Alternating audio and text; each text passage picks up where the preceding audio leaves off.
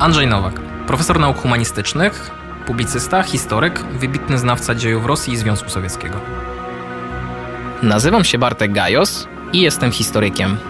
W Centrum Polsko-Rosyjskiego Dialogu i Porozumienia staram się znaleźć odpowiedź na pytanie, jaką rolę przeszłość odgrywa dzisiaj. Pan ma swoje ulubione miejsce w Rosji? Za rzadko bywam w Rosji, żeby znaleźć takie ulubione miejsce. Raczej ulubione miejsca, których nie widziałem. A może pan podać przykład? E, chciałbym zobaczyć e, Workutę, chciałbym zobaczyć e, te północnoeuropejskie peryferie Rosji, te głęboko północnoeuropejskie peryferie Rosji. Teraz mówię trochę pod wpływem książek Siergieja Lebiediewa, które robią na mnie ogromne wrażenie.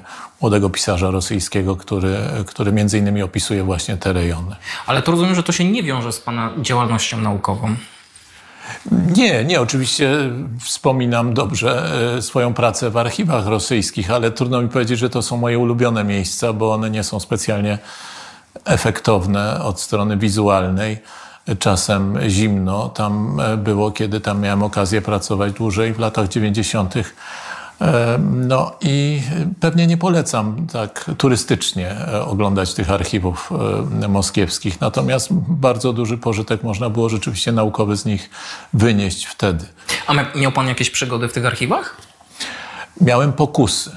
Na, na przykład, kiedy e, w tak zwanym trofejnym archiwum pracowałem, czyli tym, które zostało zrabowane przez Armię Czerwoną i włączone wtedy, ale na zasadzie wydzielonej do zasobów e, archiwum wojskowego w Moskwie na ulicy Admirała Makarowa, to no, kiedy widziałem na przykład e, bezcenne listy Piłsudskiego, w tym chyba jego najważniejszy i najpiękniejszy list, testament spisany w formie e, właśnie listu do Feliksa Perla przed akcją pod Bezdanami, taki no, manifest programowy, można powiedzieć modernistyczny, człowieka, który mówi, że, że nie chce żyć pod nachajką, nie chce żyć jak niewolnik, nie chce uprawiać kwiatków, tylko chce się bić na ostre. No jeden uważam z pomników nie tylko polskiej polityki, ale polskiej kultury. No i to na zasadzie zrabowanej leży w Moskwie. Wiem, że nic z tym nie zrobi nasz rząd, to był jeszcze wtedy chyba rząd SLD, i trudno mi sobie było wyobrazić, że zrobi to jakiś jeszcze później rząd. Więc miałem pokusę, żeby to schować do kieszeni, no bo to nieduży list w gruncie rzeczy, ale sobie pomyślałem, no y, nie będę miał wstępu już do tych archiwów. No to by się skończyło, to, to by się skończyło zakazem. Ale pan się zajmuje Rosją ponad 40 lat. Pan się czuje jakoś związany mocniej z tym krajem? Przez kulturę, przez literaturę, przede wszystkim muzykę, bo e, no rzeczywiście słowo kocham to może za duże słowo, ale e, które się rezerwuje do relacji międzyludzkich, ale jednak bardzo ważna jest dla mnie literatura i muzyka rosyjska i, i bardzo wiele w moim życiu znaczy. I, I, to od bardzo dawna, to znaczy właściwie od dzieciństwa lubiłem słuchać e, Czajkowskiego, tata, który był inżynierem, w Nowej Hucie jeździł na jakiś tam kontrakt na wymianę gdzieś do Krzywego Rogu i stamtąd przywiózł płyty z nagraniem, wspaniałym, chyba najlepszym dotąd nagraniem Eugeniusza Oniegina z Kozłowskim, takim słynnym tenorem z lat 30. I tego słuchałem w dzieciństwie i to jakoś zapadło we mnie obok jakichś tam operetek już nie rosyjskich bynajmniej. No a potem przyszła literatura. To już oczywiście dzięki moim znakomitym nauczycielkom języka rosyjskiego. Ile można zawdzięczać nauczycielom dobrym, to właśnie ja się przekonałem, mając po kolei wspaniałą rusycystkę w szkole podstawowej, a potem w szkole średniej. One mnie nauczyły no, tego, że mogłem czytać po rosyjsku. To jest rzecz bardzo ważna i to z kolei otwarło mi drogę do literatury rosyjskiej. A ma pan jakąś swoją ulubioną lekturę? No mnóstwo. Tak jak już wspomniałem, w ostatnim czasie ogromne wrażenie robi na mnie Siergiej Lebiediew, mniej więcej 40-letni w tej chwili pisarz o skali talentu nieporównywalnej z nikim w Polsce, w tej chwili tak brutalnie powiem.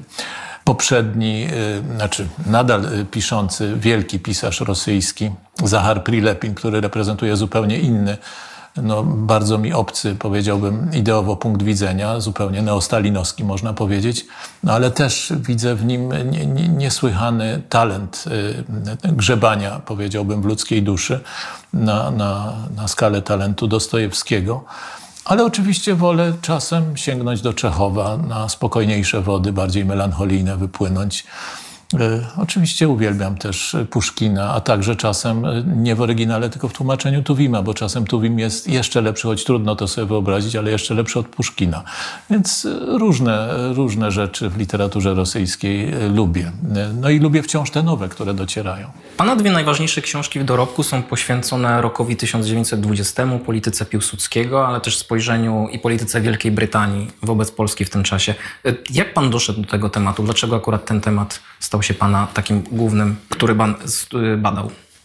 Y, ja szedłem trochę może krętą drogą, a raczej pewnymi zygzakami do tej tematyki, bo pracę magisterską pisałem o takim skrajnie nacjonalistycznym, szowinistycznym, nawet można powiedzieć, ideologu rosyjskim końca XIX wieku, Nikołaju Danilewskim. Y, cieszę się, że mój promotor, profesor Serczyk, pozwolił mi taką pracę napisać na mało wtedy, że tak powiem, wdzięczny temat.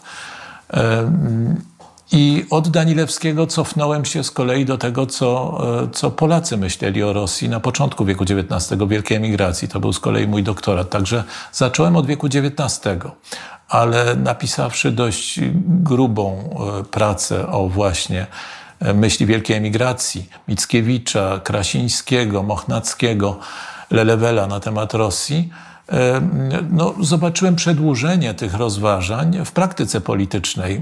Najpierw Czartoryskiego, e, obozu, który on tworzył właśnie na wielkiej emigracji, ale praktycznie próbował realizować ten program rozbijania Imperium Rosyjskiego w literaturze wyrażany e, tak e, efektownie, czasów romantycznych literaturze.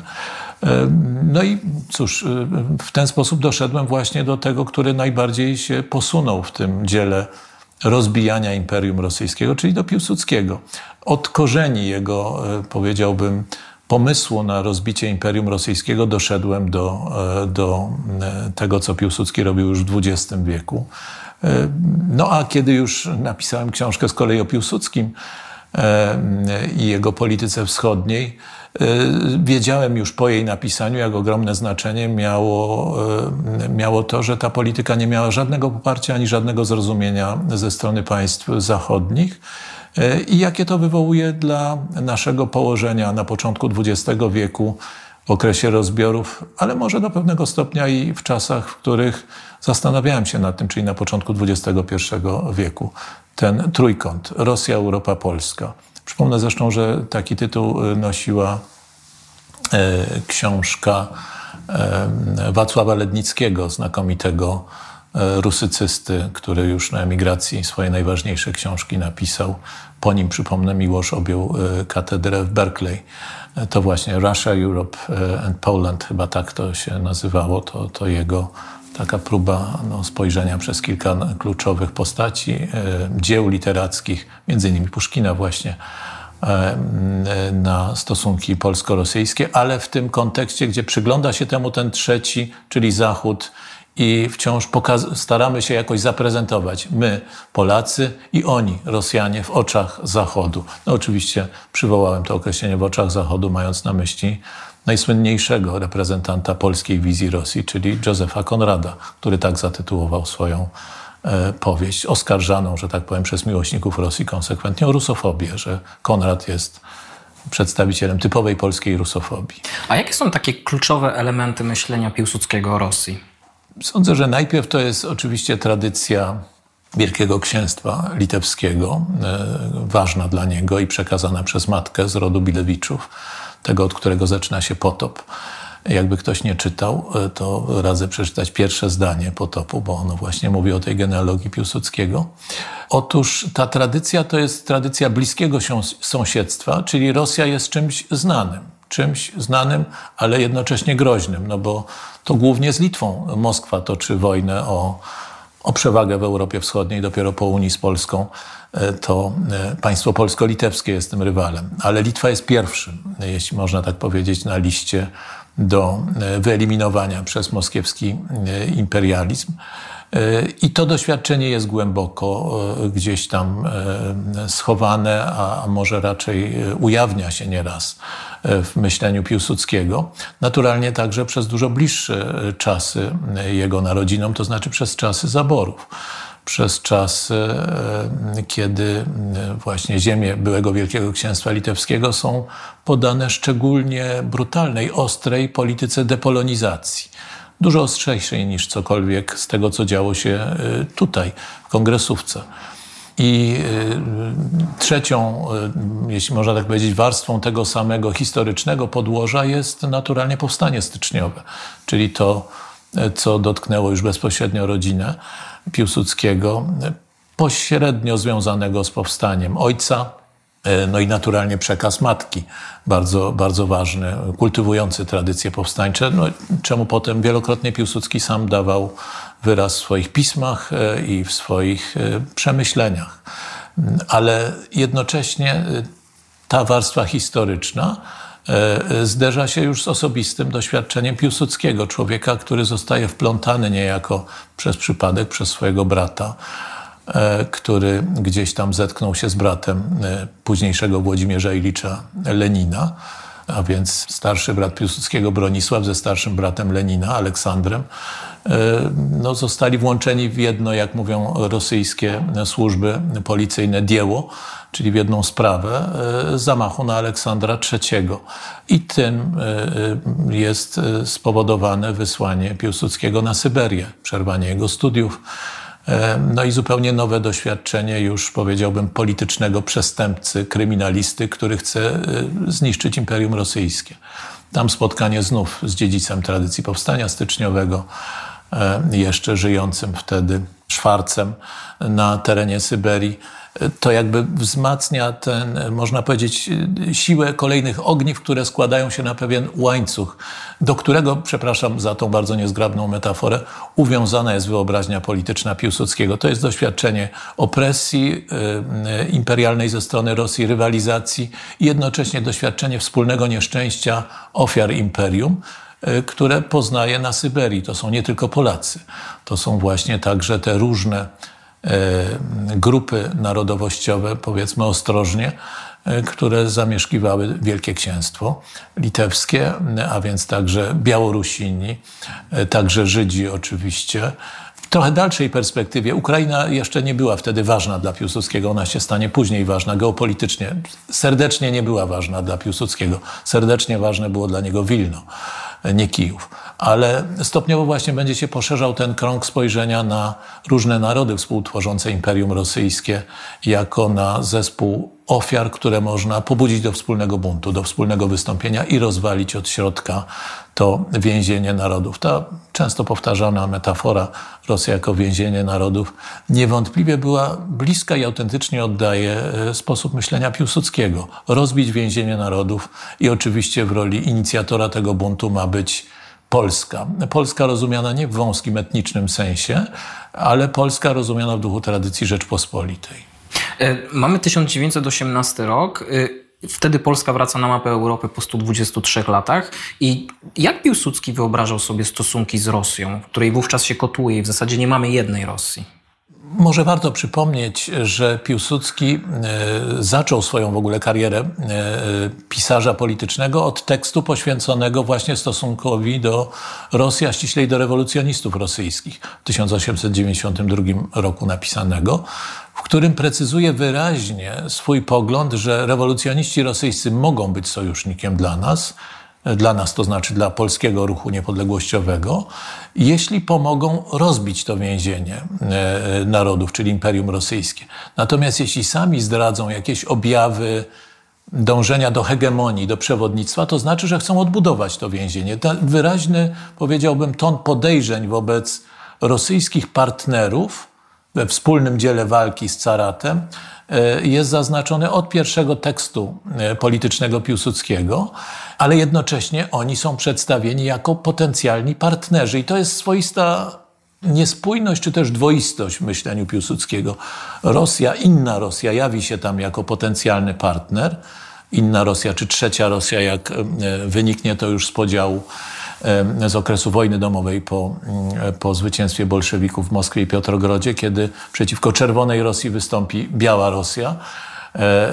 Piłsudski będzie czekał na i próbował wywołać trzecią Rosję, jakby nie carską i nie bolszewicką, tylko taką, która mogłaby no jakby pogodzić się z nieimperialnym istnieniem Rosji i na zasadzie demokratycznej, republikańskiej zbudować niejako Rosję od nowa. I szukał ich od początku swojej drogi politycznej. Takie kontakty budował niejako wbrew bolszewikom.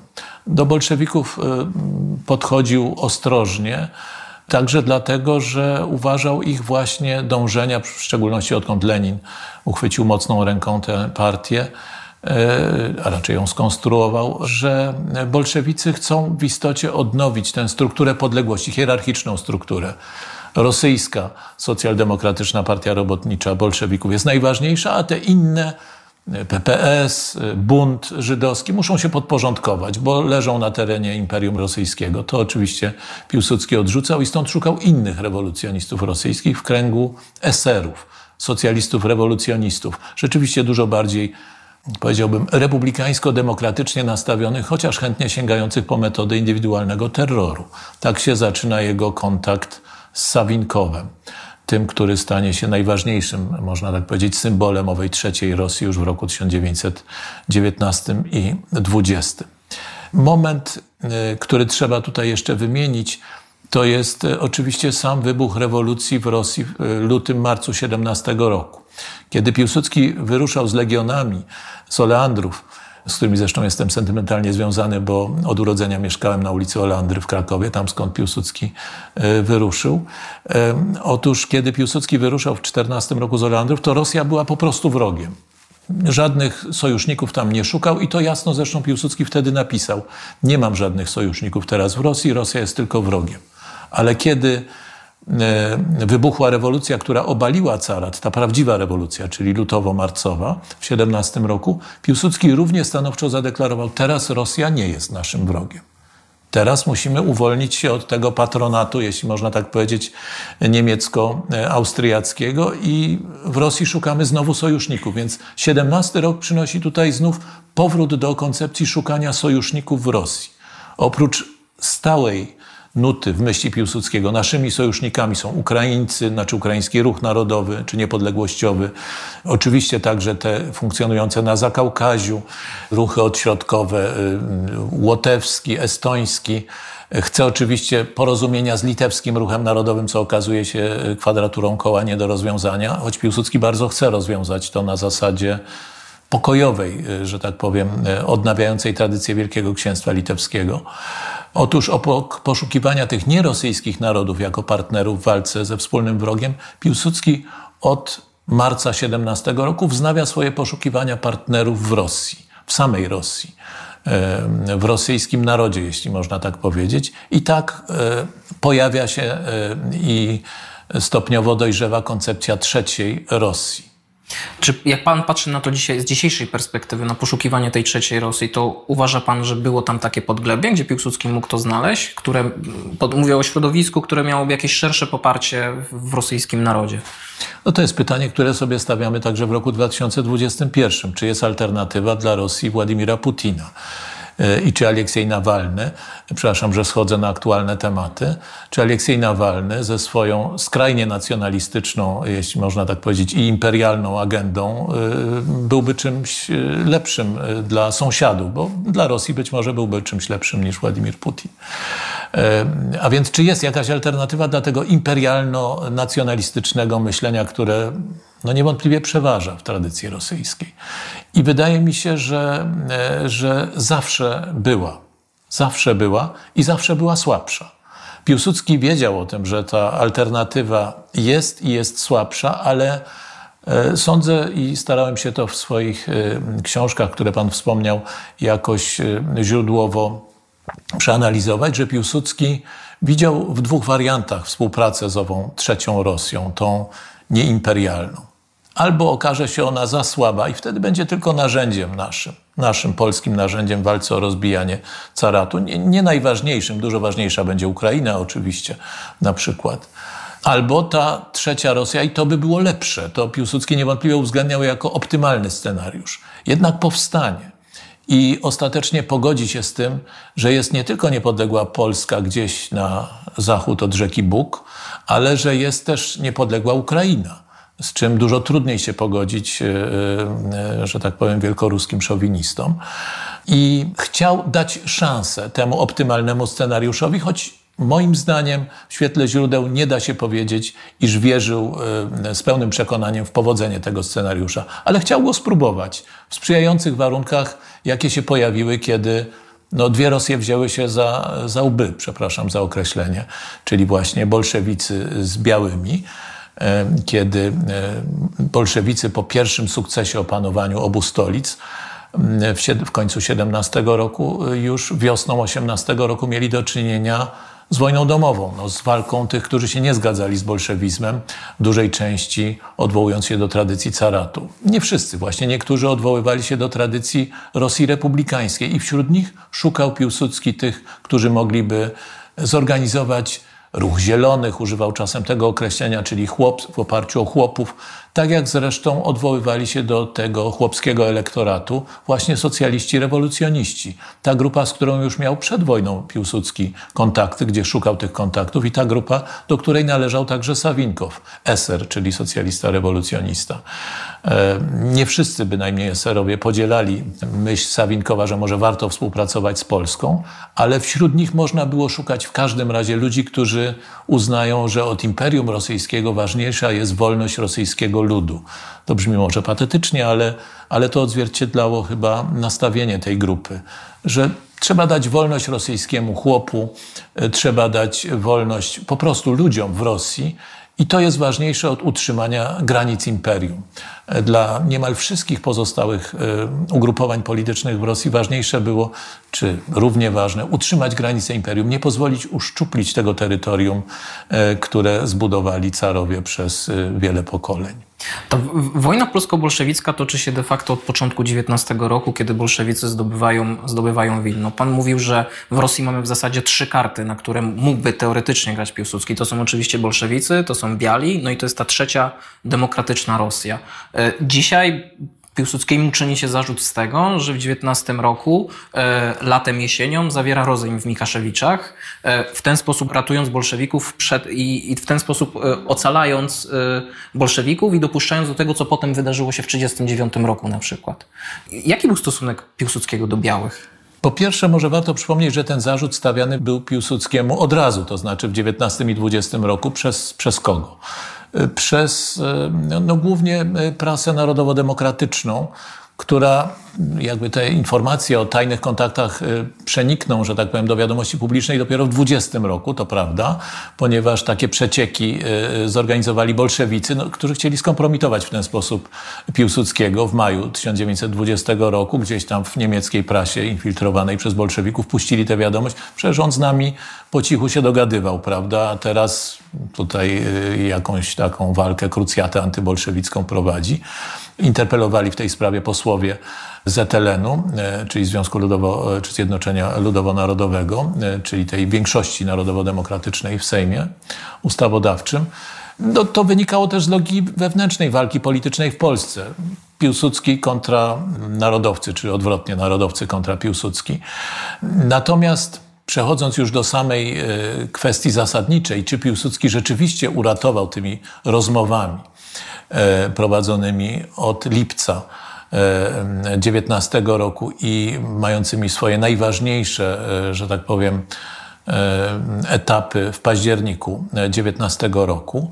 To oskarżenie, które zostało potem podniesione przez Denikina, czyli głównodowodzącego sił południa Rosji, tej najsilniejszej formacji białych, no, nawiązywało do doświadczenia samego Denikina, który prowadził wtedy ofensywę z południa w kierunku Moskwy. Doszedł do Orła. To jest już niedaleko rzeczywiście od Moskwy. To jest, mogę się pomylić teraz, ale to jest 200 kilometrów e, na południe od Moskwy, czy 300, e, a więc rzeczywiście niedaleko. Stąd wrażenie, no, była w zasięgu już ta Moskwa, prawda? Można było tam wkroczyć. I generał, który przegrał, nie, nie zdobył tej Moskwy, no szukał usprawiedliwienia i mówi, no jak to, to wiadomo, to nie ja e, tutaj popełniłem jakieś błędy, tylko to Piłsudski nie pomógł, prawda? Dogadywał się z bolszewikami i pozwolił im, to znaczy czerwonym, wycofać swoje oddziały z frontu przeciwpolskiego, istniejącego od stycznia, właściwie od lutego 19 roku i przerzucić do walki ze mną, czyli z białymi. I tak uratowana została rewolucja bolszewicka. To oskarżenie Denikina powtórzy potem nadając mu dużo większy rezonans e, Sołżenicyn już w latach 70. XX wieku i po, powtarza go dzisiaj duża część, powiedziałbym, e, no, rosyjskiej publicystyki historycznej, jeśli w ogóle zajmuje się wojną 20 roku, to w takim właśnie kontekście, że to Polakom zawdzięczamy w cudzysłowie te wszystkie nieszczęścia. Dlaczego Piłsudski zdecydował się zawrzeć ten tajny rozejm w Mikaszewiczach? E, no nie było żadnego formalnego rozejmu, to mhm. powiedzmy. Toczyły się rozmowy, których formalnym pretekstem była sprawa wymiany jeńców i one oficjalnie się toczyły, te dotyczące wymiany jeńców. Natomiast nieformalne rozmowy toczyły się po to, by sprawdzić e, e, to ze strony Piłsudskiego, czy istnieje możliwość kompromisu z bolszewikami, politycznego kompromisu. Dla Piłsudskiego test był tylko jeden. Czy bolszewicy uznają niepodległą Ukrainę? Bo inne warunki, które Piłsudski stawiał, na przykład zakaz propagandy bolszewickiej w Polsce, wiedział, że na pewno nie będą dotrzymane, że to, to no, można się domagać, ale przecież będzie bolszewicka propaganda realizowana i tak. Natomiast jeśli bolszewicy wstrzymają ataki na Ukrainę, gdzie, gdzie jeszcze resztkami wtedy trzymał się Petlura, czyli ta formacja niepodległościowa ukraińska, jeśli Ukraina okrzepnie, no to bolszewizm nie będzie straszny nam, Polakom. Tak w skrócie można by i w uproszczeniu oddać sposób rozumowania Piłsudskiego. Chyba nie bardzo wierzył w to, że, że na pewno uzyska takie, powiedziałbym, gwarancje ze strony bolszewików, ale chciał spróbować, także w kontekście nacisków ze strony państw zachodnich, które chciały, ażeby Polska, której naczelnikiem i wodzem naczelnym armii, której był Piłsudski, zawarła porozumienie z białymi porozumienie, co do którego e, biali byli niezwykle konsekwentni. Powiedziałbym szlachetnie konsekwentni, szlachetnie głupio konsekwentni, ponieważ mówili, porozumiemy się z wami Polakami, którzy macie pewną istotną siłę militarną i możecie rzeczywiście realnie nam pomóc w walce z bolszewikami, ale jak uznacie granicę na Bugu. E, I nie tylko granice na Bugu w zakresie dawnego zaboru rosyjskiego, czyli trzeba będzie wieszać z powrotem E, dwugłowego czarnego orła w Wilnie, ukochanym mieście Piłsudskiego. W Wilnie, gdzie już byli przecież Polacy wtedy. Ale e, żądali także biali, ażeby wschodnią Galicję oddać imperialnej Rosji, tak jak wynikało to z celów wojennych e, carskiej Rosji w I wojnie światowej, czyli Lwów do Rosji. No tego nikt w Polsce nie mógł zaakceptować, nikt poza komunistami. Żadna inna partia, ani PPS, ani endecy, ani ludowcy nawet, którzy byli stosunkowo mało zainteresowani kwestiami polityki zagranicznej, ale nawet oni by nie przyjęli takiego układu. Otóż właśnie biali reprezentowali tę postawę, o której mówiłem. Najważniejsze jest obronić granice imperium, a nawet je jeszcze troszkę poszerzyć. To było szlachetne z ich strony, powiedziałbym, że otwarcie głosili tę tezę, która uniemożliwiała im właściwie nawiązanie porozumienia z, no powiedziałbym, z nierosyjskimi narodami, które mogły im ewentualnie pomóc w walce z bolszewikami. Szlachetne, ale nierozsądne, no bo powodowało, że do tego porozumienia efektywnie nie dochodziło. E, Francja zwłaszcza naciskała, żeby ono zostało zawarte, naturalnie na warunkach, jakich zażyczy sobie Biała Rosja, bo to Biała Rosja miała być partnerem Zachodu, nie Polska. Zatem e, sposób rozumowania Piłsudskiego był zasadniczo geopolityczny. I z tego można mu czynić zarzut, to znaczy przedłożył racje geopolityki nad racje, powiedziałbym, humanitarno-ideowe, w których zidentyfikować byśmy mogli bolszewizm jako wielkie zło, prawda? Dla niego bolszewizm był złem relatywnym, relatywnym do tego, jakie konsekwencje będą wynikały z istnienia bolszewizmu w Rosji dla Polski, a jakie wynikałyby z powrotu tam białych. Gdyby wrócili biali w roku XIX, to granica Polski musiałaby być na Bugu, bo tego żądał Zachód. I dlatego Piłsudski nie spieszył się z porozumieniem z Białą Rosją. Nie to, że go wykluczał, bo nie mógł całkiem wykluczyć. Polska była zależna od Zachodu w zakresie dostaw sprzętu, w zakresie dyplomatycznej, więc nie mógł powiedzieć Piłsudski, nie, nie, ja nie chcę z wami, czyli z Paryżem współpracować, i ja sobie swoją politykę rozegram. Polska nie miała takiej siły jeszcze wtedy.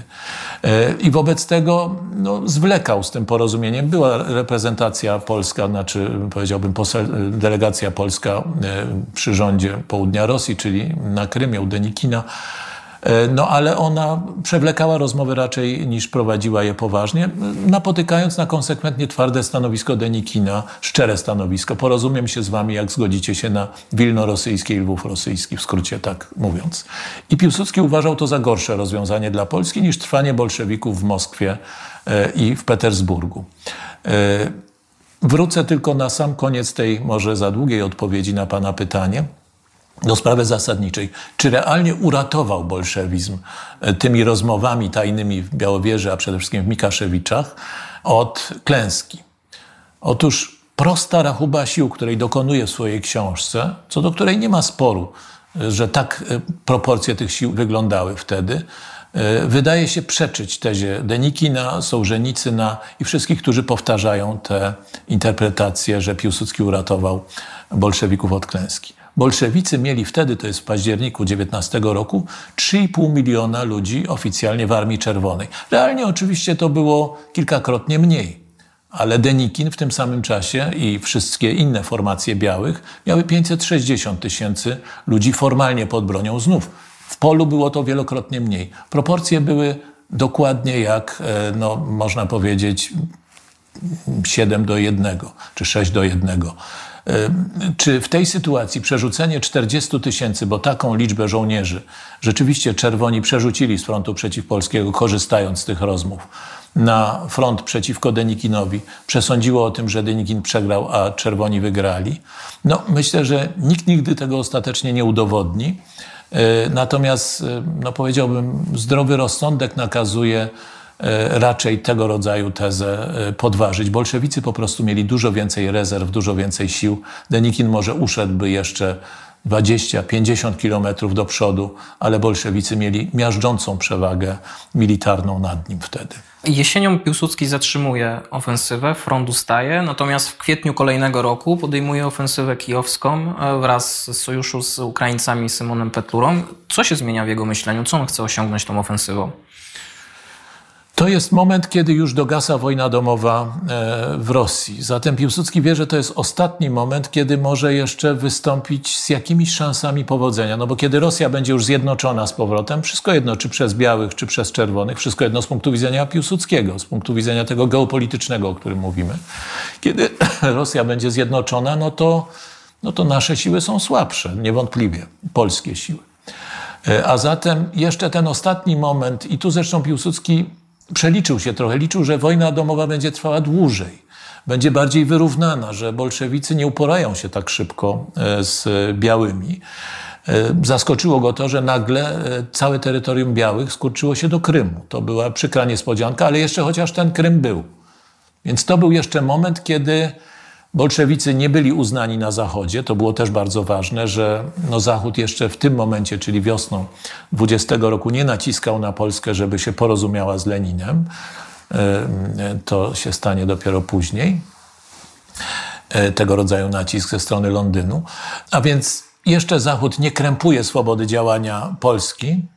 Otóż w tym ostatnim momencie, kiedy jeszcze Rosja, no, chociaż częściowo była podzielona wewnętrznie, jeszcze resztki tych białych operowały na Krymie, e, Piłsudski zdążył przygotować do tego momentu, czyli do wiosny 20 roku, sojusz z Ukrainą, zepchniętą z kolei na pozycje, które ją zmusiły do tego sojuszu. To znaczy Petlura stracił oparcie, Petlura jako reprezentant tej niepodległościowej, można tak powiedzieć, frakcji e, ruchu politycznego na Ukrainie, stracił e, oparcie na terytorium, na większości terytorium ukraińskiego, z którego usunęli go bolszewicy. E, przemocą oczywiście, nie to, że wygrali jakąś, jakieś demokratyczne głosowanie, tylko Armia Czerwona go stamtąd usunęła. I w takiej sytuacji, żeby odnaleźć nadzieję na odbudowanie niepodległej Ukrainy, musiał zawrzeć sojusz z Piłsudskim na warunkach, jakie Piłsudski podyktował w istocie. Czyli słabszego sojusznika, sojusznika zależnego od Polski, ale jednak z nadziejami na usamodzielnienie, kiedy zbuduje się niepodległą Ukrainę. Tak wyglądała ta koincydencja w czasie. która jednocześnie powinna być opatrzona następującym zastrzeżeniem. Otóż bolszewicy mieli swoje siły zgromadzone na polskim froncie i skoncentrowane na dwóch odcinkach. Jeden front zachodni, skierowany ku Warszawie, stacjonujący na terenie Białorusi Wschodniej e, i front południowo-zachodni, który patrzył jednym okiem na Polskę, na Lwów, drugim okiem e, w pewnym sensie bardziej wytężonym e, na Krym. Drugim celem tego samego południowo-zachodniego frontu była walka z Wranglem, czyli z resztkami Białej Rosji. Piłsudski wiedział dzięki Oczywiście danym wywiadowczym. Nie chodzi tylko o radiowywiad, y, że tak powiem, nagłośniony w ostatnich latach dzięki znakomitej pracy profesora Grzegorza Nowika, który ujawnił znaczenie tego, tej techniki, nowej techniki wywiadowczej, ale raczej dla samych już walk y, latem 20 roku to miało istotne znaczenie. Natomiast tutaj ten tradycyjny wywiad, powiedziałbym, niezwykle zresztą bohaterska karta wywiadu polskiego wtedy została zapisana y, przez poświęcenie ludzi POW. Komendy Naczelnej III Polskiej Organizacji Wojskowej, która de facto stała się wywiadem na terenie Rosji bolszewickiej. Większość z tych ludzi zginęła oczywiście z rąk bolszewików, ale wyjątkowo duże, e, powiedziałbym, e, jednak wiadomości o charakterze wywiadowczym dzięki tej siatce peowiaków docierały do Polski i było jasne, że bolszewicy przygotowują się do ofensywy. Mimo, że trwały formalnie rozmowy o pokoju, to jak mnie się to właśnie udało ostatecznie potwierdzić przez znalezienie odpowiednich rozkazów w archiwum wojskowym w Moskwie, od stycznia 20 roku trwały przygotowania do wielkiej ofensywy Armii Czerwonej, która miała rozstrzygnąć nareszcie sprawę Polski. Te przygotowania wyraźnie koncentrowały się na północy, czyli na tym odcinku białoruskim. Piłsudski natomiast zdecydował się uderzyć na odcinku południowym. Z punktu widzenia wojskowego był to niewątpliwie błąd. No bo nie uderzał w główne zgrupowanie e, przeciwnika, nie rozbrajał go zaskoczeniem swoim, e, znaczy przez to, że zaskakiwał swoim e, manewrem ofensywnym, tylko chciał wykonać manewr polityczny, to znaczy stworzyć przestrzeń do niepodległej Ukrainy. Uderzył na Kijów. Po to, by Petlura, który idzie jako formacja pomocnicza z wojskami polskimi, mógł tam zainstalować rząd ukraiński i okrzepnąć. Plan był taki, że przez trzy miesiące mniej więcej wojsko polskie daje osłonę Petlurze. Sukces był łatwy. W ciągu miesiąca od rozpoczęcia ofensywy 25 kwietnia e, właściwie wojska polskie nie tylko zdobyły Kijów, ale utrzymały ten teren wokół Kijowa. No tyle tylko, że w tym samym czasie już front zachodni zaczął, ten bolszewicki front zachodni zaczął realizować wcześniejsze plany wielkiej ofensywy e, przez e, wrota smoleńskie w kierunku Bugu, w kierunku Warszawy. Pierwsza, pierwszy impet tej ofensywy został zatrzymany, ale drugi impet był już nie do zatrzymania. Po prostu bolszewicy mieli tam zgromadzone takie siły, że e, koncentracja polskiej uwagi, powiedziałbym, operacyjnej na Kijowie, no odbiła się na możliwościach zatrzymania wielkiej ofensywy rosyjskiej, która ruszyła e, ostatecznie e, w końcu czerwca, na początku lipca ta druga, można powiedzieć, bo pierwsza w maju jeszcze się nie powiodła, ta bolszewicka ofensywa, ale druga już była zbyt silna, żeby ją zatrzymać. No i wtedy okazało się, że z punktu widzenia wojskowego e, postępowanie Piłsudskiego było błędne, z punktu widzenia politycznego było jedyną sensowną opcją, no bo dać szansę Ukrainie. Niestety okazało się, że Ukraińcy w swojej masie są zmęczeni E, no, trwającą już 6 lat wojną, bo wojna trwała na tym terenie 6 lat, zmieniającym się po raz nasty rządem w Kijowie, no bo zmieniały się jak w kalejdoskopie te władze i e, Petlura nie był w stanie wykrzesać masowego entuzjazmu swoich pobratymców dla idei niepodległości Ukrainy. Bolszewicy przekonali dużą część Ukraińców do tego, że bierność pod ich rządami może być na razie lepsza od aktywnego zaangażowania się w kolejną imprezę, która wydaje się niepewna. Czy ten mm, Piłsudski i Petlura coś trwałego zbudują? Wątpiono w to po prostu. E, to razem sprawiło, że e, z tej próby wyzwolenia Ukrainy i postawienia jej e, obok Polski niewiele wyszło. Natomiast niewątpliwie jednak pozytywny aspekt tej decyzji Piłsudskiego z punktu widzenia wojskowego, pomimo wszystko był taki, że na chwilę, to znaczy dokładnie na miesiąc, odebrał inicjatywę strategiczną bolszewikom. To nie oni rozpoczęli ofensywę, tylko Piłsudski rozpoczął ofensywę, wyprzedzając o kilka tygodni planowany marsz Tuchaczewskiego, dowódcy frontu zachodniego w kierunku mm, Bugu. I to sprawiło, że, no, krótko mówiąc, był czas potem na to, żeby zorganizować obronę Warszawy, żeby zatrzymać jeszcze tę ofensywę e, do jesieni roku 1920. W takim, powiedziałbym, podwójnym aspekcie wojskowym można rozpatrywać decyzję Piłsudskiego o e, wyprawie na Kijów. E, z jednej strony błąd militarny, ale oczywista, oczywistość, przepraszam za pewien cytat, z politycznego punktu widzenia. Mm, natomiast Per saldo ta decyzja nie przyniesie e, tylko złych skutków dla Polski, ponieważ jednak opóźni ten e, główny marsz czy główne uderzenie Tuchaczewskiego w kierunku na Warszawę. Pan nam scharakteryzował politykę Piłsudskiego względem Rosji, natomiast jakie miejsce w wyobraźni politycznej bolszewików miała pełnić Polska? Polska e, nie była traktowana bardzo poważnie przez bolszewików. Długi czas, właściwie aż do chyba maja 20 roku utrzymywało się takie przekonanie w kierownictwie bolszewickim, czteroosobowym wtedy, bo Politbiuro liczyło praktycznie rzecz biorąc czterech członków. Wtedy Lenin, oczywiście najważniejszy, Trocki numer dwa, Kamieniew, Lew e, e, numer trzy i Stalin numer cztery. Stalin już był wtedy w tym najwęższym, najściślejszym kierownictwie. Otóż e, z korespondencji wewnętrznej tego kierownictwa, z protokołów posiedzeń Politbiura widać wyraźnie, że traktowano Polskę jako wyłącznie, można tak powiedzieć, agenta sił imperialistycznych zachodnich. Znaczy Polska robi to, co jej każe Paryż, to, co jej każe Londyn. Bardzo długo panowało niezrozumienie w Moskwie tego, że Londyn w istocie sprzyja Moskwie.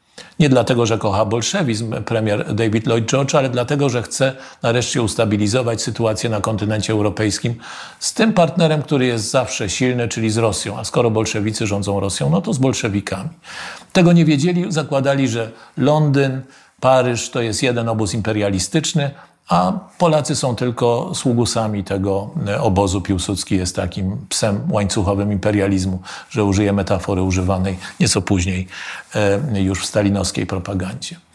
W istocie jednakże w maju 20 e, roku, czyli kiedy już polska armia jest w Kijowie, zaczęto rozważać tę kontrofensywę polską, bo pamiętajmy, że to była w istocie kontrofensywa, jako, jako przejaw nieodpowiedzialnego, bo nie liczącego się z własnymi siłami polskiego ekspansjonizmu, który łatwo będzie zgnieść. No bo Polska, wiadomo, nie, niewielka siła, może za duże ambicje. Tak to było komentowane w kierownictwie bolszewickim. E, ten tradycyjny honor szlachecki, używano takich pojęć, prawda, w tej wewnętrznej korespondencji, że Polska z przyrodzonym jej szlacheckim gonorom, prawda, tutaj chce z jakąś krucjatą występować antybolszewicką, no ale przecież co to jest Polska w porównaniu z nami, z Rosją, prawda, z siłami Rosji, więc wykorzystamy tę okazję, zgnieciemy Polskę. Y, to nie jest naszym celem. Bolszewicy to podkreślali. Celem nie jest Polska w tej walce. Celem jest Berlin. Polska jest tylko przeszkodą na drodze do Berlina. To było najważniejsze. To była pewnego rodzaju obsesja Lenina osobiście i większości kierownictwa bolszewickiego. Dojść do Niemiec. Dlaczego? No, powód jest ideologiczny i geopolityczny. Ideologiczny, no bo zgodnie z doktryną Marksa rewolucja powinna wygrać tam, gdzie jest najsilniejszy proletariat, e, a najsilniejszy proletariat jest tam, gdzie jest najwięcej przemysłu. Czyli w Niemczech, no nie w Rosji. Rosja jest krajem chłopsko-robotniczym, a nie robotniczo-chłopskim.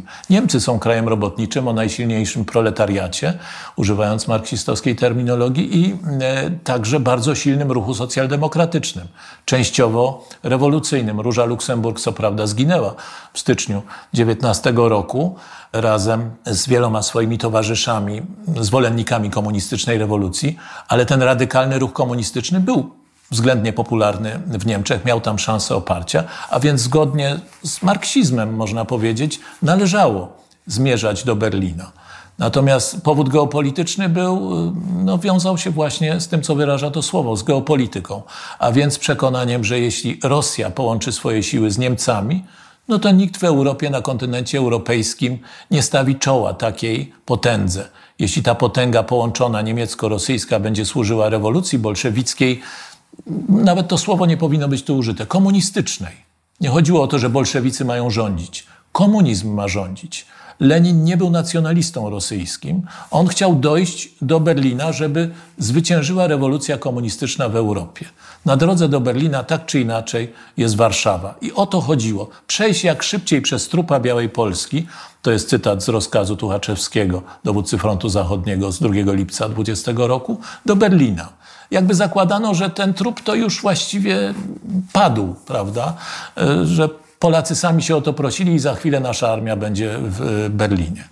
E, I ten właśnie e, moment entuzjazmu znajduje swoje symboliczne odzwierciedlenie w czasie trwającego wtedy w Piotrogrodzie i w Moskwie, najpierw w Piotrogrodzie, potem w Moskwie, drugiego zjazdu trzeciej międzynarodówki organizacji komunistycznej pod kontrolą Moskwy gdzie obradom towarzyszyła ogromna mapa, na której przesuwano chorągiewki po prostu obrazujące postęp Armii Czerwonej w kierunku Berlina. To interesowało zebranych tam delegatów, a nie Polska, prawdę mówiąc. No i straszliwe, powiedziałbym, rozczarowanie Lenina przychodzi, kiedy okazuje się, że ta Polska nie dała się złamać, nie przebito się przez Polskę. Jest niezwykle ciekawa wymiana depesz między Leninem a Stalinem. Stalin był wtedy komisarzem frontu południowo-zachodniego, czyli tego, który szedł na Lwów. I Stalin jest już pod Lwowem ze swoją armią, a Tuchaczewski zbliża się do Warszawy, to jest koniec lipca 20 e, roku.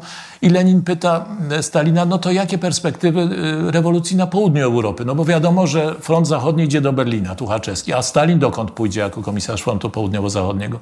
Czy uda się zająć Czechy, Węgry, Austrię, Rumunię i Włochy. Takie zadanie stawia Lenin i Stalin odpowiada z entuzjazmem: Oczywiście, jeżeli nie teraz, to kiedy?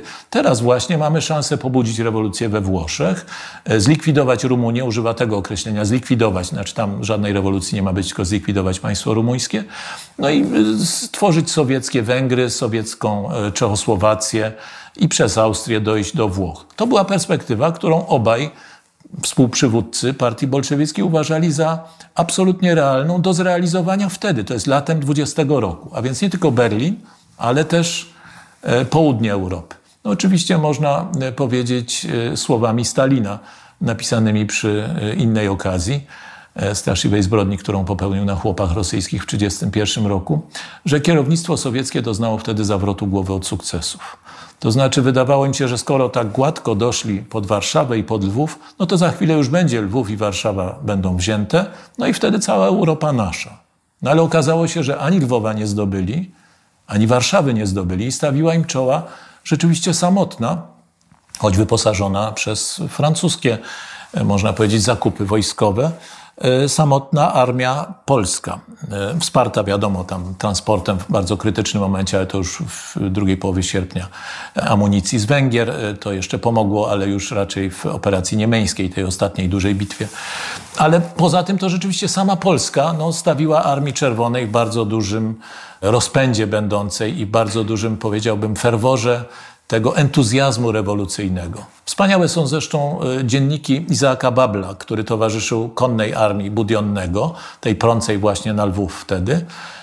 I Babel z perspektywy takiego szeregowego komisarza, komisarza politycznego oddziału no, nisko uplasowanego w armii, odczytując gazety z Moskwy, yy, pisze: No tak, nareszcie wszystko jest jasne, walczymy z całym światem i zdobędziemy cały świat, prawda? No taki, taka chwila entuzjazmu niezależnie od tego, że obok opisuje no, prawdziwy obraz wojny, niezwykle krwawej, brutalnej, rozprute zwłoki księży, kobiet, dzieci przez, przez jego współtowarzyszy walki żołnierzy czy kozaków armii konnej Budionnego. A więc ten entuzjazm był wielki, stąd rozczarowanie ogromne, kiedy okazało się, że, no, że nie, że, że to ta Polska zatrzymała nas w tym rozpędzie do Berlina, do, do, do Wiednia, do Pragi, a może nawet i do Rzymu.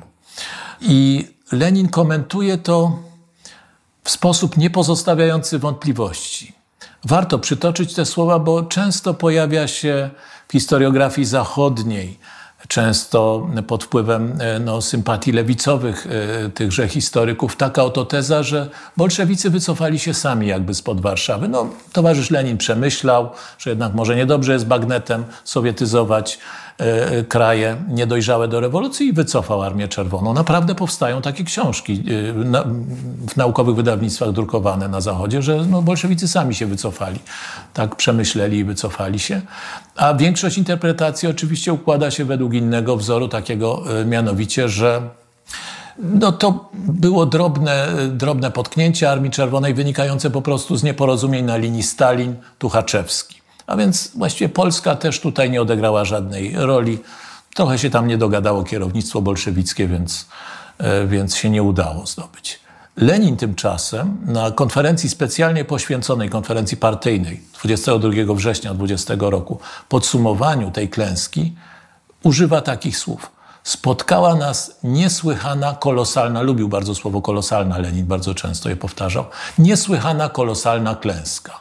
Używa te, to, to jest cytat dosłowny na określenie tego, co stało się pod Warszawą w 20 roku. Klęska, którą następnie Lenin tłumaczy, na czym ona polegała. Liczyliśmy, my bolszewicy, kierownictwo bolszewickie, że rozbijemy cały system wersalski. Zrozumieliśmy to już w maju 20 roku, że Warszawa jest najważniejszym filarem systemu wersalskiego, czyli tego nowego powojennego porządku, e, opartego o zwycięstwie mocarstw zachodnich w I wojnie światowej. Porządku, który zaczął się kształtować, ale który można było jeszcze w tym momencie rozbić, rozwalić.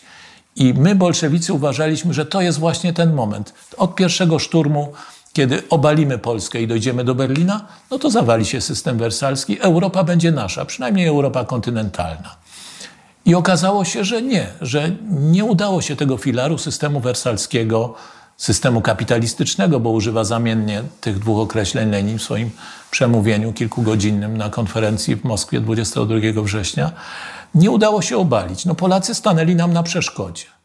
I oczywiście Lenin, no, chcąc zdjąć z siebie trochę ciężar odpowiedzialności, bo on był głównym entuzjastą w tym.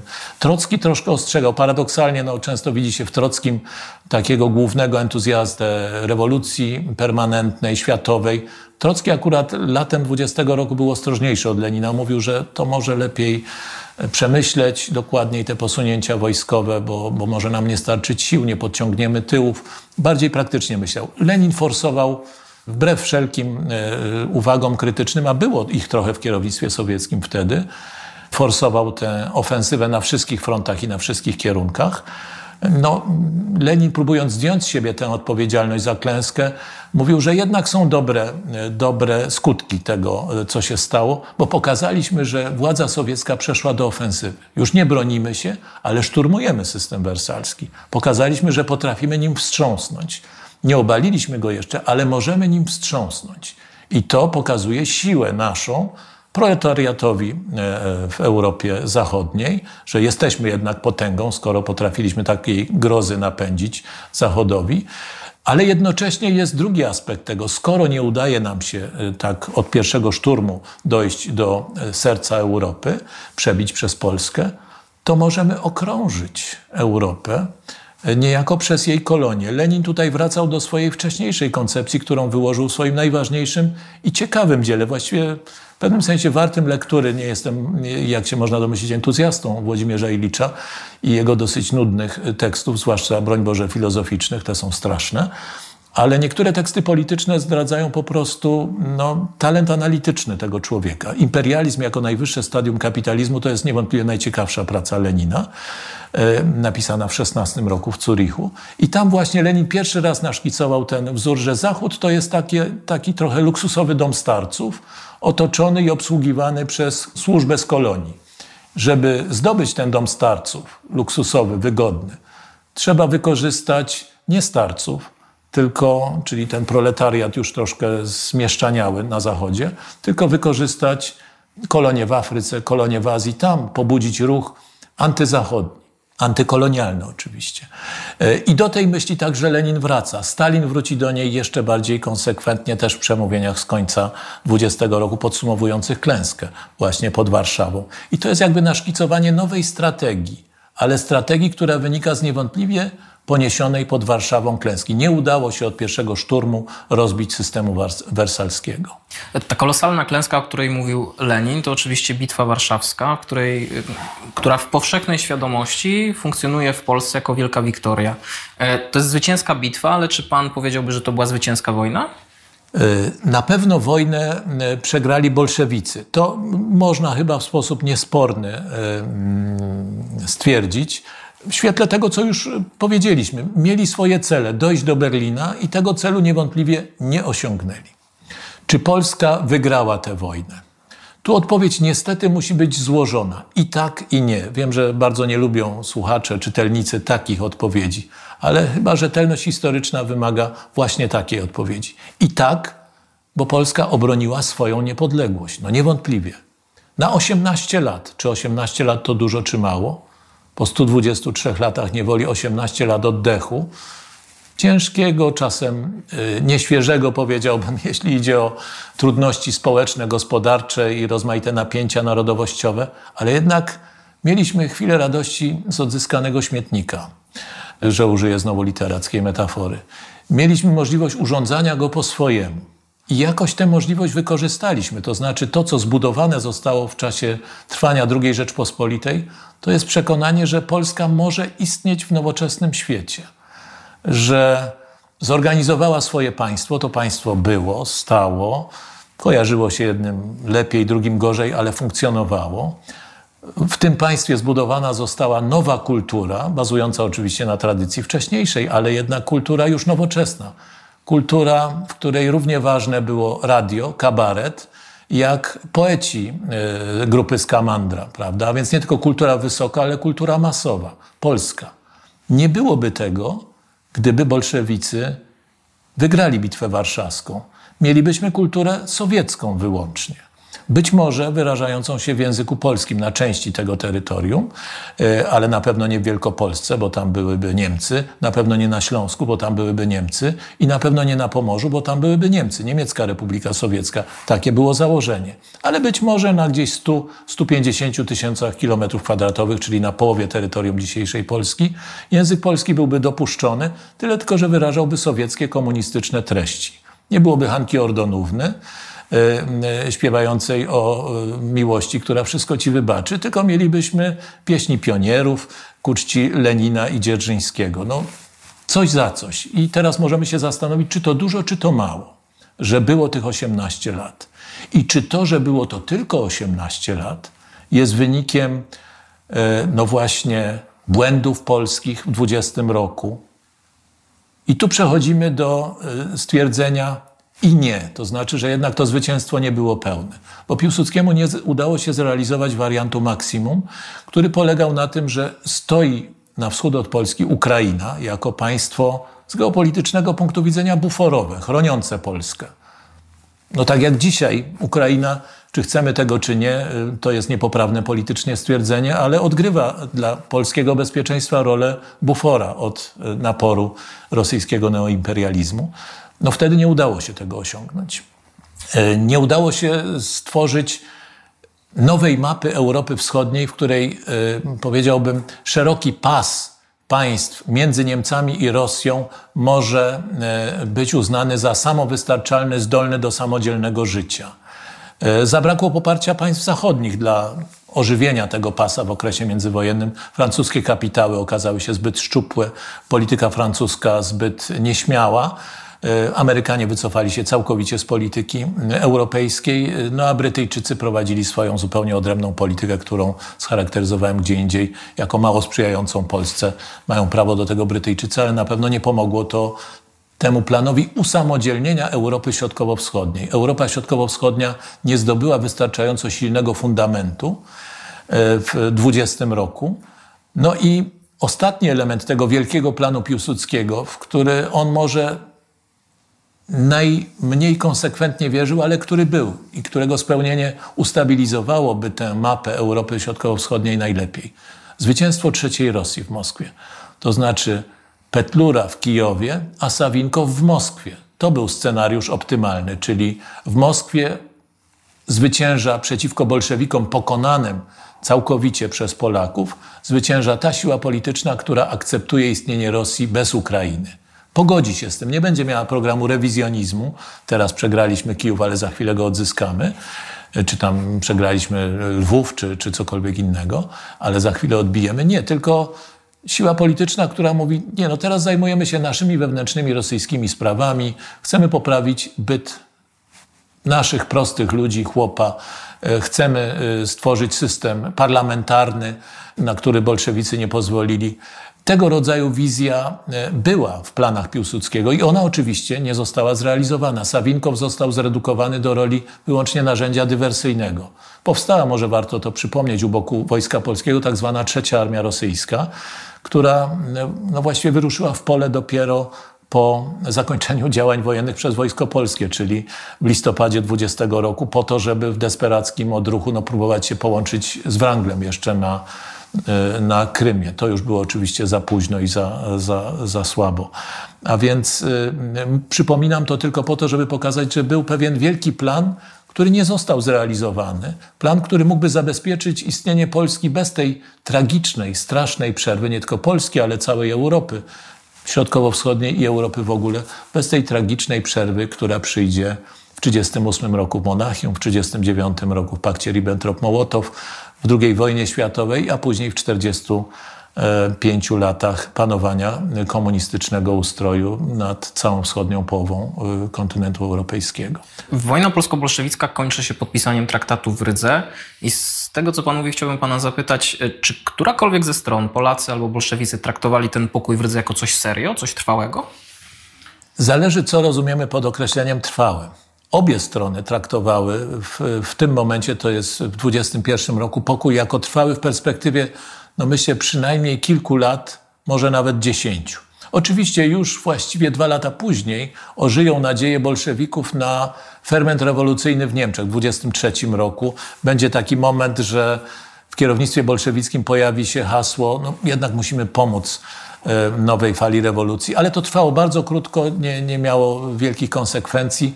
Zdecydowanie przeważyła e, ta teza, którą przyjął sam Lenin w 20, 21 e, roku zwłaszcza po buncie marynarzy w Kronsztadzie i po wyczerpaniu kraju tak zwanym wojennym komunizmem. No, potrzebujemy stabilizacji, żeby ta władza w ogóle przetrwała.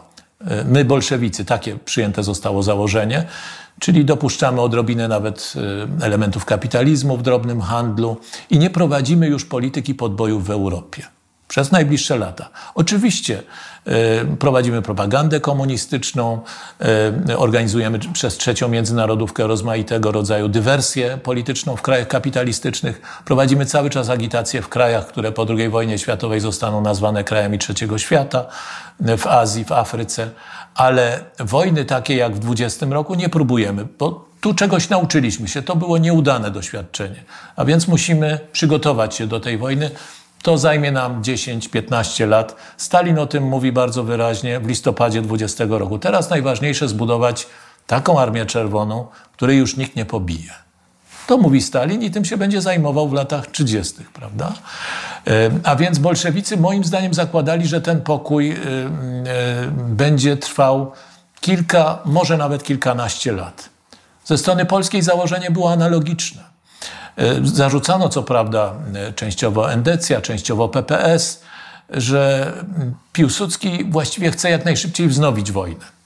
Ani PPS tego nie chciał, ani Narodowa Demokracja. Oczywiście ludowcy także nie chcieli. Nikt właściwie w Polsce nie chciał tego z liczących się sił politycznych, ale podejrzewano, że Piłsudski to jest taki po prostu no, wataszka, który nie może żyć bez wojny i, i wznowi tę wojnę. Mamy bardzo ciekawe świadectwo z rozmów, y, które notował adiutant Piłsudskiego, major Świtalski, kiedy Piłsudski zastanawia się w 22 roku, no czy można było prowadzić dalej tę wojnę, wznowić ją. I stwierdza, wszystko to już było, no może bym jeszcze raz doszedł do Kijowa. No i znowu by mnie stamtąd wyrzucili, prawda? Jeszcze raz może bym osiągnął jakiś taktyczny sukces. Ale bolszewików w tym momencie nie zgniotę, bo nie chce tego społeczeństwo polskie, nie chce tego społeczeństwo ukraińskie, no sam nie, nie mogę wygrać tej wojny i, i nie wygram tej wojny. A więc ten wynik, jaki uzyskany został w Rydze, i tu znów jest pewnego rodzaju mit, który powinna rozwiać ostateczna na ten temat znakomita monografia Jerzego Bożęckiego na temat rokowań w traktacie ryskim, że mianowicie Piłsudski odrzucał warunki pokoju ryskiego, że to tylko źli endecy sprawili, że tak, a nie inaczej została poprowadzona granica. To jest całkowity mit. Ponieważ Piłsudski jako naczelnik państwa kontrolował przebieg rokowań w Rydze i w tych warunkach społecznych, politycznych, gospodarczych, dyplomatycznych, jakie były, kiedy nie było wsparcia dla dalszej akcji militarnej ze strony Polski, Piłsudski był zdania, że należy ten pokój zawrzeć. I jedyne o co zabiegał, to tak zwany korytarz Grabskiego. Jakkolwiek nazwa sugeruje coś zupełnie innego. Stanisław Grabski był liderem Narodowej Demokracji obecnym e, właśnie w rokowaniach ryskich jemu przypisano ten korytarz. W istocie chodziło o pas ziemi oddzielający Rosję sowiecką czy Białoruś sowiecką, państwo sowieckie od Litwy. I rzeczywiście taki korytarz został, e, no, że tak powiem, uwzględniony w ostatecznym rozstrzygnięciu. Chodziło o to Piłsudskiemu, żeby bolszewicy nie mieli przez Litwę, wrogą Polsce wtedy, kontaktu z Niemcami, czyli z Prusami Wschodnimi. I to zostało uzyskane, podobnie jak pewne linie kolejowe, na których ze względów czysto już wojskowych zależało Piłsudskiemu. I Piłsudski nastawił się na to, że przez następnych właśnie 10-15 lat trzeba ustabilizować państwo polskie, cały czas obawiając się możliwej rekonkwisty sowieckiej, ale zakładając, że ona szybko nie nastąpi. No i przez umocnienie tego polskiego stanowiska w rozmaitych układach politycznych w Europie, własny wysiłek gospodarczy, społeczny sprawić, że Polska będzie w stanie obronić się, kiedy bolszewicy znowu uderzą. Nie zakładał niestety Piłsudski, i to trzeba powiedzieć, E, ani jego następca namaszczony przez Piłsudskiego, czyli Beck realizacji polityki zagranicznej II RP, że e, Sowieci połączą się z Niemcami. Tego scenariusz Piłsudskiego nie przewidywał, nie zakładał. E, no a niestety ten geopolityczny alians, który był całkiem, powiedziałbym, naturalny, kiedy Polska stanęła między Rosją a Niemcami i był rozważany już w 20 roku, zarówno po stronie sowieckiej, jak i po stronie niemieckiej.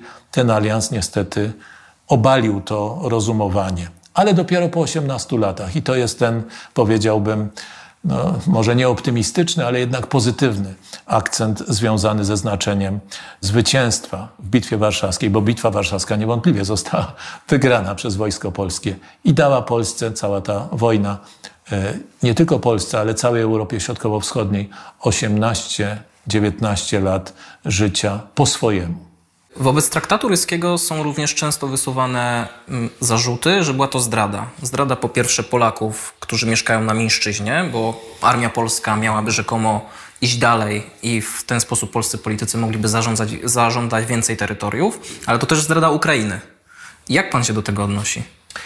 Ta pierwsza, e, jeśli można tak powiedzieć, zdrada związana z porzuceniem Polaków znajdujących się na wschód od e, linii wytyczonej w Rydze, e, sformułowana bardzo szybko, bo niemal równolegle z ogłoszeniem warunków traktatu ryskiego i z trybuny sejmowej to oskarżenie padło, e, skierowane fałszywie, powtarzam, pod adresem Narodowej Demokracji. Tylko to fałszywie w tym sensie, że to nie Narodowa Demokracja rozstrzygnęła pokój ryski, tylko delegacja Rzeczpospolitej zgodnie w istocie reprezentująca to, co uważano wtedy za konieczność, czyli zawarcie pokoju na możliwie najlepszych warunkach.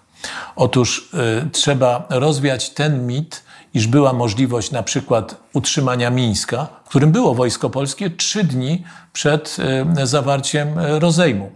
15 y, października doszły tam 20 roku wojska polskie i wycofały się stamtąd zgodnie z linią rozejmową przyjętą 18 października. Dlaczego? No dlatego, że tego domagali się bolszewicy i w traktacie ryskim, w negocjacjach prowadzących do traktatu ryskiego, Lenin w żadnym wypadku nie pozwolił swoim negocjatorom zrezygnować z Mińska. Bo pojawiają się takie bzdurne zupełnie, publicystyczne wywody, że bolszewicy dawali nam Mińsk na tacy, chcieli, bierzcie sobie Mińsk, bylebyście Kijowa nie ruszali. To jest po prostu nieprawda. Bolszewicki negocjator Adolf Joffe miał jasne, stale ponawiane instrukcje. Nie wolno ustąpić większej części Białorusi e, Polsce z powodów prostych. No nie chciał Lenin i jego towarzysze, żeby Polska zrealizowała swój program federacyjny. Czyli żeby naprawdę mogła powstać obok Polski czy wewnątrz struktury Rzeczpospolitej no, silna namiastka byłego Wielkiego Księstwa Litewskiego, obejmująca większość Litwy i większość Białorusi.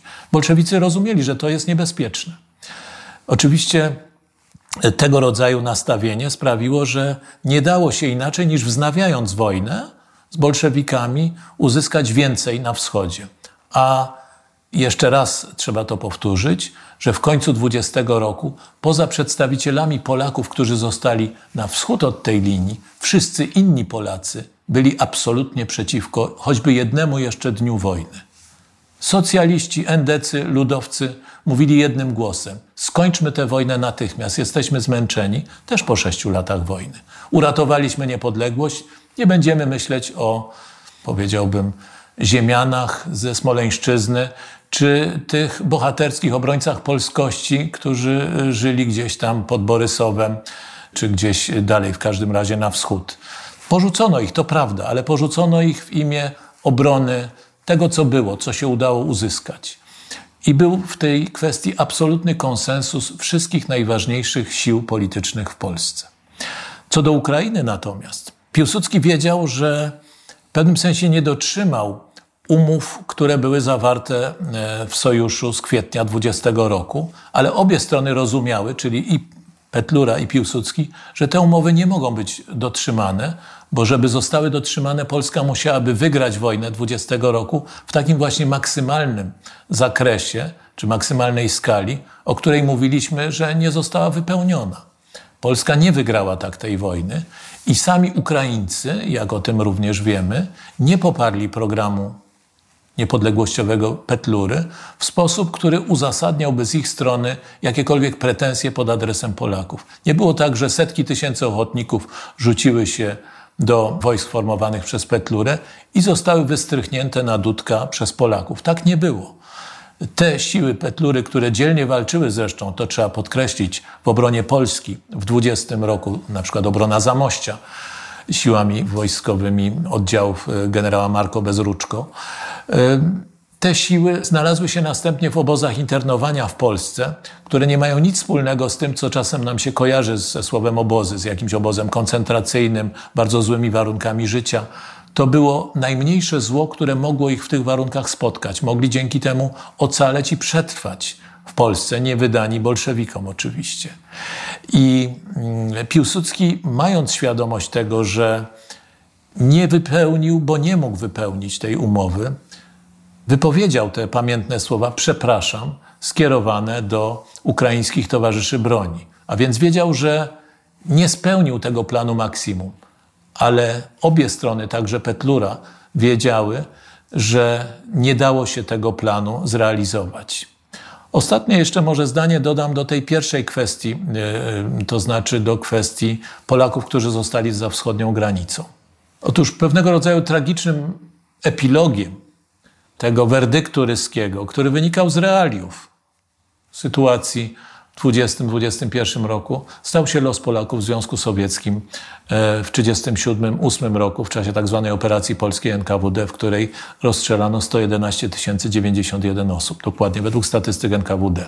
To była największa zbrodnicza operacja wykonana przez e, siły specjalne sowieckie w czasie tzw. Tak Wielkiej Czystki.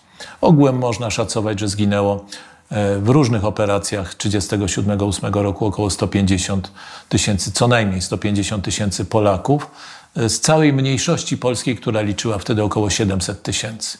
Czyli mniej więcej co drugi dorosły mężczyzna został rozstrzelany, bo zabijano głównie dorosłych mężczyzn.